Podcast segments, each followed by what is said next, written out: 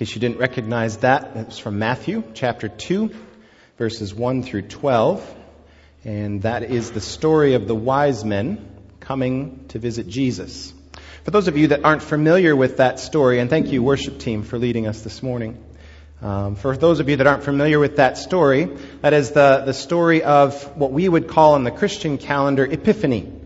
Uh, we celebrated on January 6th, which happens to be tomorrow, this Sunday. Today is the day when we traditionally honor and celebrate Epiphany. And um, that story that we just read is the story of the wise men and them coming to visit baby Jesus. They had seen the star from a long ways off and a long time before, and they had been following that star for quite some time. Uh, there's some scholarly debate about how long, but most likely they didn't show up on Christmas Eve like we sometimes portray it. Uh, probably they came uh, maybe as much as two years later. And um, they had been traveling all this time, and they had come from far, far away, um, far east in some cases and other places, and they had assembled and they had seen this star, and it was guiding them, and it was showing them the place where a baby was to be born, but they knew him to be, or would be, the king of the Jews. And so they had been following the star. And Matthew chapter 2, verses 1 through 12, tells us a little bit of that story and uh, the story of the Magi. It is on the Christian calendar the second week of Christmas. How many of you feel like Christmas is over? Celebrated, done, presents opened, trees put away. We put our tree away this week. Anybody else do that? Yeah. Uh, we had a little bit of a kind of a scratching our heads moment because normally I'm the one when you get past Christmas, it's always like New Year's Day, we got to take down the tree. That's just for me. It's just like I got to turn the page, turn the corner. Anybody like me? Got to get it done by New Year's. All right. Julia noticed nobody raised their hand, so I'm all I'm an outlier, but she is always like, can't we just leave it up for a little bit longer? And I'm like, well, just for me mentally, I got to turn the page and turn the corner. But that wasn't the case this year. She can testify. I was like, on New Year's Day, I was like, oh yeah. We got to the end of the day. I was like, don't we normally take down the tree today? And um, we just kind of talked about it, and she did it the next day, and I didn't even, it wasn't even on my radar. Which just kind of tells you a little bit about my state of mind right now. This last week, I don't know about the rest of you, but I don't feel like I'm hitting the new year like running full steam. I am kind of limping into the new year a little bit. For some reason, I'm just kind of struggling to turn the corner this year, uh, more so than past years. In past, I feel like I've been ready for it. How many of you feel like you're charging into 2020? All good, ready to go, like this is a new year. One hand. Thank you. You're all with me then, right? This, this is just a struggle, isn't it, right? Anybody struggling a little bit? Like to just kind of get ramped up and get going a little bit? Um, that's kind of how I'm feeling. Um, and kind of, they say, so goes the pastor, so goes the church. Yeah, I, I kind of feel like I'm not leading you all well right now. Um, and truth, there's some truth. That's why we laugh to that. And, um, but we are all in this together. How about that? Amen? Um, it is good to be here and it is good to be with you this morning. And uh, my goal this morning is to share a few ideas, a few thoughts about where I think we might be heading uh, during this coming year, 2020. Um, I am not going to play on all of the 2020 vision stuff. I'm not going to do all of that. You can work with that a little bit later. It's good. It's kind of fun and all that kind of thing. And yesterday we were at Bible quizzing and our teams did very well yesterday, by the way. We had two first place teams and a couple of first place uh, individuals. Yep. Very good. Um, we were very proud of our teams, but uh, as one of the celebrations, they had 2020 glasses, and it was kind of fun to see. You got 2020 New Year's glasses, 2020 vision. Yeah, I'm I'm not doing all that. So it was, uh, it's a good thing. But we are moving into the new year. I want to share with you a few ideas about where I think the Lord is laying, uh, laying out for us to go in this new year. More of this is going to be clarified if you were to come and join us. At the end of this month, we have what we call our annual meeting. It is an opportunity for anybody to come and hear a little bit more as we reflect on things that we've done in the past year, but also kind of lay out our vision and chart some core, our course for the new year. Um, there's a little bit of business that takes place there, but it's also some vision casting. But I'm going to kind of start that a little bit with you this morning. And where I think we're going to be working throughout the year is uh, on this theme that we're going to call Life Together. Uh, this comes from a book. Some of you may have read the book by Dietrich Bonhoeffer, and the book is called Life Together. Um, it is a story. Dietrich Bonhoeffer is um, an inspiration to many, but uh, he lived back in the 19 early 1900s, early 20th century, and um, was very instrumental in Germany around the time of the rise of Hitler and Nazism, and then uh, into World War II, and eventually uh, lost his life uh, through some you know scenarios around World War II and trying to uh, create a coup around killing Hitler and all that kind of thing. So his story is a fascinating story, and uh, the story of the church that he belonged to, the Confessing Church in Germany, was a story of trying to marry religion and politics and culture. And it's a fascinating story because he was living at a time of tremendous unrest and tremendous change in the life of German and the German people and the German church and the role of the church with the rise of Hitler and the role that Hitler played in the church and the religion and politics and all that sort of stuff. And, and Bonhoeffer was trying to figure all this out. And, and he was writing about what it meant to be a Christian community in the midst of all that instability and change and, and what role should the church play and what role should individuals play. And it seems kind of fitting, I think. It seems kind of fitting for us to, to go back and to reflect a little bit on his life but also to reflect for us what this new year kind of looks like as we begin to move forward. And so, Life Together, it's a playoff of his book, and in the coming uh, month, we're going to be kicking off a new round of small groups. If anybody was not able to be a part of a small group in the fall, we have a new round that's beginning and we'll have some sign-ups starting in a couple of weeks. And we are going to be walking through, starting in February for about 10 to 12 weeks, we're going to be walking through his book called Life Together. And so that will be the theme and the topic for us as we move into this. But the goal as we begin to, to unpack this is to begin to work out what it means to be a community of faith. What does it mean to build a holistic community? Because as we begin to think about what we need to be as the church in the world and in the culture, and how do we engage politics? Anybody know there's a big election coming up in 2020? Yeah, we might be affected by that. Just to let you know, just a warning, you might be impacted by that. And so how do we as a church walk through that together? Right? Because it's to be messy and ugly and probably uncomfortable. And we've already talked about that a little bit, right? A couple weeks ago, I talked about that some more. And it's to be that kind of a year. So what does that look like for us and how do we begin to walk through that and, and navigate that together and be the people of God, the people that God has called us to be under the inspiration of the Holy Spirit and in Jesus Christ. And that's what this book, this theme, this title is all about. So I'll walk through that a little bit more as I finish up today, but I'm starting this morning with Epiphany.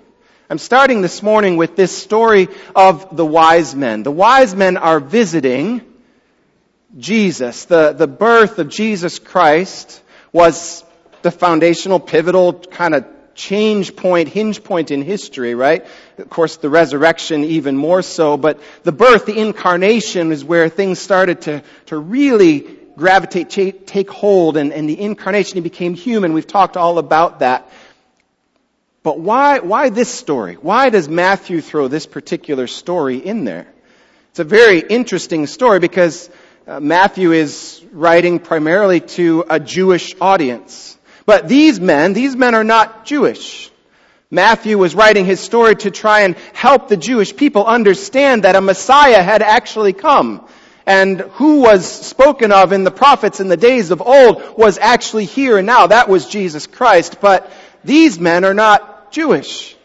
These men don't know the history of Israel in that way, right? But but they had known through some means, some mechanism, through the trade routes and the word that had gotten out that there was supposed to be somebody significant born in Israel, and that star right there was representing something significant, and they were following it. They were not Jewish.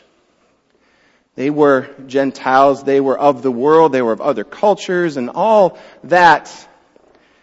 It made me think as I was reflecting on it of Ecclesiastes 3:11. You might know that verse. He has set eternity in the hearts of men. There's something inside of all of us because of the way God created us that is longing and yearning and looking for something beyond ourselves looking for something, some sort of meaning, some place in life. And, and how does all that we're going through now begin to make sense? It's this sense, this longing of eternity. He's put that in our hearts. But the writer, Solomon, or, or whoever it was, most likely Solomon, he says, but we, we just can't make sense of it. We just don't know. It's like he set this sense that there's more to life in our hearts, but we just can't quite make sense of it. So we're learning, we're searching, we're looking for it. And these wise men, they, they were searching and looking in the same kind of way. They were drawn to a Jewish king. But he wasn't king in that sense, right? He wasn't royalty, he wasn't born into royalty in that sense, like he wasn't living in the palace or anything. He was a little baby. He was nondescript, ordinary, born in a house somewhere with a family that it just didn't look like it should. That's not how kings are supposed to come into the world. We know that story. And yet they found him, and that's, they followed that star, and that star led them to the place where he was born, and they met him there, and it says they were overjoyed. They were filled with joy when they came and they found that it was exactly as they had been told somehow through their ways and means they had been told, and it was exactly the way it was supposed to be. In other words, God was working in their hearts, just as he was working in the hearts of the Jewish people, and God was speaking to the entire world. That is huge. That is significant. God is at work all around us. God is at work in the world around us. He's at work in the church. He's at work in schools. He's at work in your jobs. He's at work in your life, in your family. He's at work all around us. He's stirring things in the people all around you. And we're drawn to something. We're drawn, but, but we don't know. Many people don't know what they're drawn to and how will they know unless they're told, Paul says in Romans. And how will they know unless they're told and that word is spoken and faith is encouraged in them? And whose job is, to, is that to do? It's not just my job. That's all of our jobs. God's stirring it in people's hearts. It's our job to go out and tell and bring people in. And it's our job to expand this community so that others can know about Him. You'll catch on to this theme if you're paying attention this morning. There is a theme here. And that theme is that God is for the world, not just us. The wise men came because God had stirred something in them and it wasn't just for Mary and Joseph and the shepherds. It was for the world. And the question I have out of that is what do we notice? What do we notice in the ordinary, in the simple, and the mundane? Because those wise men recognized in an ordinary baby that something was different. Those wise men saw in that little baby in a house in Bethlehem that the world had changed. And how many times do we look around us and we see something ordinary, but we don't necessarily recognize the significance or the impact because we're not tuned in.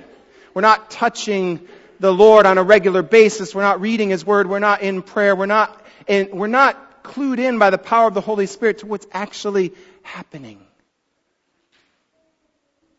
And we miss the ordinary, the, the opportunities to be a blessing to somebody or have somebody be a blessing to us or the, the way God's changing the world all around us. What do we notice in the ordinary? Because the wise men, they saw something. They recognized it. They followed it. And then they rejoiced because they found it. That's the story we ought to be living every day in our lives is recognizing, following, finding, rejoicing because Jesus Christ is who he says he is. And we know that. And we're to celebrate that. We're, that's where worship comes from. Sometimes we think that when we gather in this kind of a space that when, when we're worshiping, it's for God's sake. It's not for God's sake, it's for our sake. It's for our sake because we recognize He's done something. He is who He says He is and, and worship flows out from us. And it brings Him glory and it brings Him honor, but it's flowing out. Read Psalm 50 if you want to hear a little bit more about that idea. God says, I don't need your sacrifices. I don't need anything that you do. Like, you worship me because I'm God. These wise men, they did. They, they came, they found, they saw, they worshiped. Because it was exactly as it was foretold. But they recognized some things that they might have missed if they weren't paying attention. What's the significance? I've mentioned it a couple of times already. The significance is that it was a sign and a revelation to the whole world. The wise men, epiphany, them coming, them visiting. Uh, in the Latin cultures, we call it Three Kings Day. We celebrate that. And, and on the sixth, you, you set out a little box and you put a little grass in it and you, you wait for the camels to come and, and then you celebrate with the kids and you put a little Christmas or a little present in there and the camels come, they feed on the grass and the kids get a little present and then you have a meal together and it's, it's all in honor of this idea of the, the wise men coming and it's a, it's a fun little celebration. If you want to do it, you can do it tomorrow. Read about it a little bit. It's a fun celebration. They responded. The wise men responded, and, and, we have a clue of what it was they were responding to. It wasn't just that he was a king, but there was more to it, right? We have a little clue because of the gifts that they brought. We don't know if they were the only gifts he brought, and we don't, we probably can assume there were more than three kings, but three gifts are mentioned, and so that's where the tradition comes from, right? But we could assume that there are more than three of these people. The three gifts give us a little clue into what they were seeing, what they were recognizing. Gold, royalty. He was a king. It was reverencing his authority, his omnipotence, his power. He was a, he's a king. Frankincense is a, something that would be um, burned as an offering, an incense offering, recognizing his priestly character. And myrrh uh, is, a, is a burial incense thing, and, and it would be kind of a setting the stage for his burial, and resurrection. The gifts, all by themselves, were telling a story. They were given in response and given in worship. Because Jesus, they recognized, we need to recognize, is the hope and the reason for everyone. So, another question do we recognize Jesus as the hope for everyone or just a few? Because one of the things that happens, I think, really quickly is that when you come to church, when you surround yourself with a group of believers, when you work hard and you're working through life and you're being challenged in life, you can become kind of inwardly focused. Life is hard enough. We need each other and that's important. But what happens is that we lose sight of the fact that Jesus came for the whole world.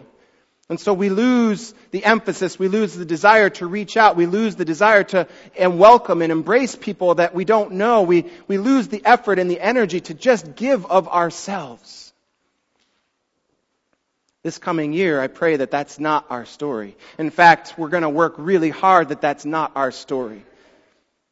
We want to reach out. We want to invite in. We want to recognize new people. We want to know that Jesus, we want them to know that Jesus came for them. And as we work through this and building holistic community, we're going to be building uh, community around these ideas that it's for us but for others. It's going to be a communal process of building life together. There's going to be a lot that's involved in that. Over the course of the next five weeks, as we work through the ideas of life together, we're going to be discussing what distinguishes us as a community. We'll be discussing what unites us as a community. In the third week, we'll be looking at what compels us as a community, the, what, what draws us to move out and to, to lean in and that sort of thing. To, a strong community is meant for others, not just for ourselves. And then we'll be looking at what defines us as a community. And then in the fifth week, we'll be looking at what disrupts life together. So all of those things are coming up if you want to prepare your heart and think and, and invite people to come in and, and talk about, we, we want to wrestle with this together. What does it really look like to do life together? And we're going to be working through all of that. We need to recognize that Jesus was the hope for everyone. That's the story of the wise men. It's the story for us. It's the story of the church. And it's the story for the world today, just like it was then. So, with a new year, new renewed focus. We are a community. We are a community only because of Jesus Christ. We'll be talking more about that next week. I don't want to get too far ahead of myself, but we are a community because of Jesus Christ. We are a strong community for a purpose. It is important that we are healthy and strong together, and we are going to be moving forward together, doing life together. The character of our community must embrace our mission. What's our mission? Those of you that have been here a long time, say it out together. Ready? Love God, love each other, serve the world. That is the mission of New Hope Free Methodist Church. That is not all that dissimilar from the mission of the entire Free Methodist Church. Although the last part they would say make disciples, that's important. We believe in that. We believe in doing that through serving the world, right? But that's not all that dissimilar from the mission of the entire global church to make Jesus known, to be a part of communities, to be alive and active and engaged and drawing people in and encouraging and walking them through the process of becoming Christians themselves, making disciples, baptizing them, and teaching them to obey everything that God has commanded us. That's our mission. That's what we need to be doing. That's what we are going to be refocusing on in the coming year. What does all of that look like? This verse stood out to me this week. This is from the message version. Let me just read it for you. You can follow along. Regarding life together and getting along with each other, you don't need me to tell you what to do. I like that. you don't need me to tell you what to do. You're God taught in these manners. Just love one another. You're already good at it.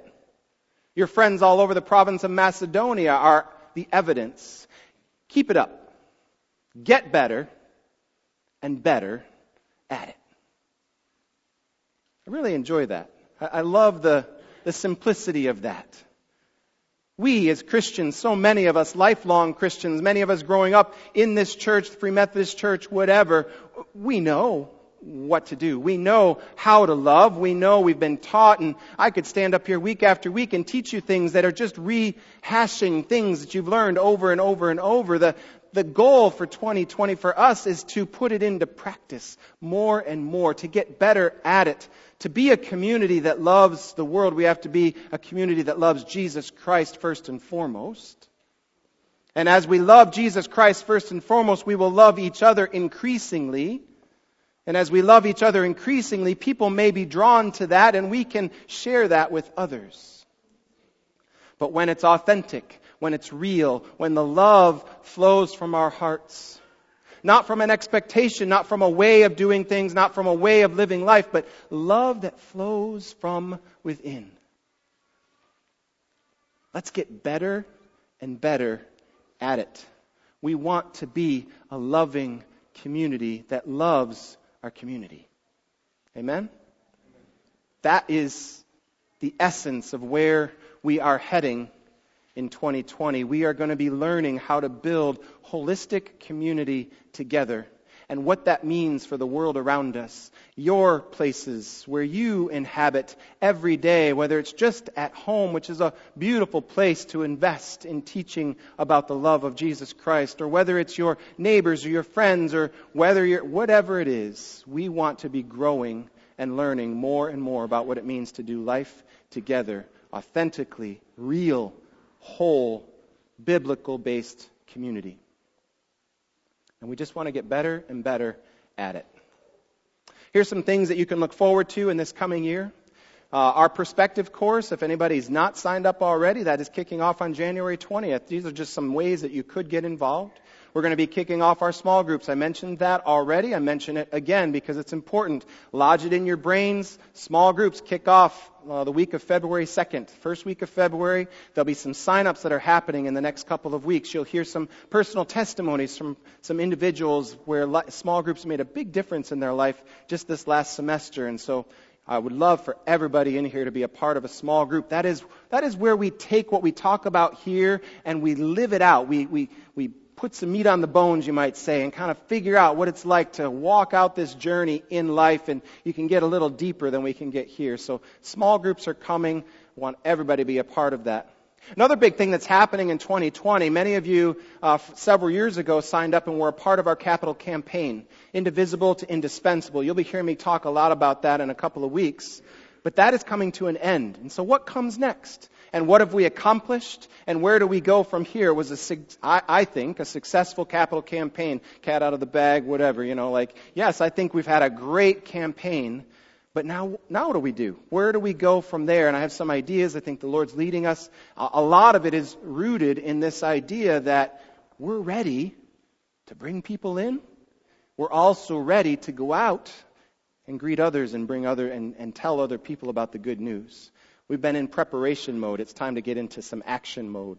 So that is coming. We'll hear a little bit more about that and some other ways that if you want to stay involved in that campaign, if you want to stay involved in investing in the life of the church, we'll have some options for that as well. You can jump on board. Uh, we have regular opportunities for you to serve, ways that you can serve the world. Those are different opportunities already in place here, and others will be coming. RAIN, Rochester Area Interfaith Hospitality Network, serving homeless individuals or families in transition is a better way to say it. Uh, we do that four times a year. Our next opportunity is the first week of February. If you don't know what RAIN is, you want to know more, please come talk to me. Uh, there are ways to volunteer. There's some things that you would need to do to sign up and be a part of that. But we'd love for everybody in the church to be a part of our RAIN ministry. Some of that is on site, some of that's off site and after the fact, whatever. So that's coming up the first week of February again.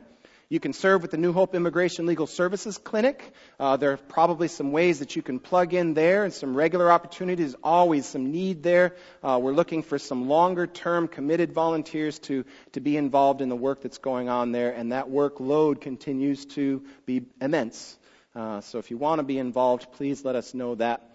The upcoming ones, Market View Heights. If you don't know where Market View Heights is, if you were to go out uh, of our parking lot, turn right on Union Street, go over Main Street and go up by the public market, you're getting into the Market View Heights neighborhood. And we have some friends and some connections up there, and we're going to be building some more partnerships, potentially doing some movies in the park up there and doing some other kinds of outreach and some other things going on in Market View Heights. We're going to be working together with some people in the community, so it gives us a little bit more targeted place to do some service and some outreach and some ministry into the community. So all of that and some other things, I can't give it all to you right now this morning, but those are just some ways if you are thinking like, how do I put this into practice? Where do I go? What do I do? These are just some of the things that are kicking off just this month and over the course of the first quarter. Uh, and then we'll be doing some more things throughout the year. We're looking forward to 2020. Looking forward to the opportunity to take who we are and let the world know about it. God is already at work. He's already stirring people's hearts. He's already at work out there. Are we paying attention? Are you pressing in, asking the Lord, where, how, what's going on around me? It's, it doesn't have to be a big mystery. One of the things that I'm learning Again, this is as the pastor goes, maybe, whatever. This is something that I'm learning. But the idea that I have to invest to get something in return. Sometimes I'm a little too passive.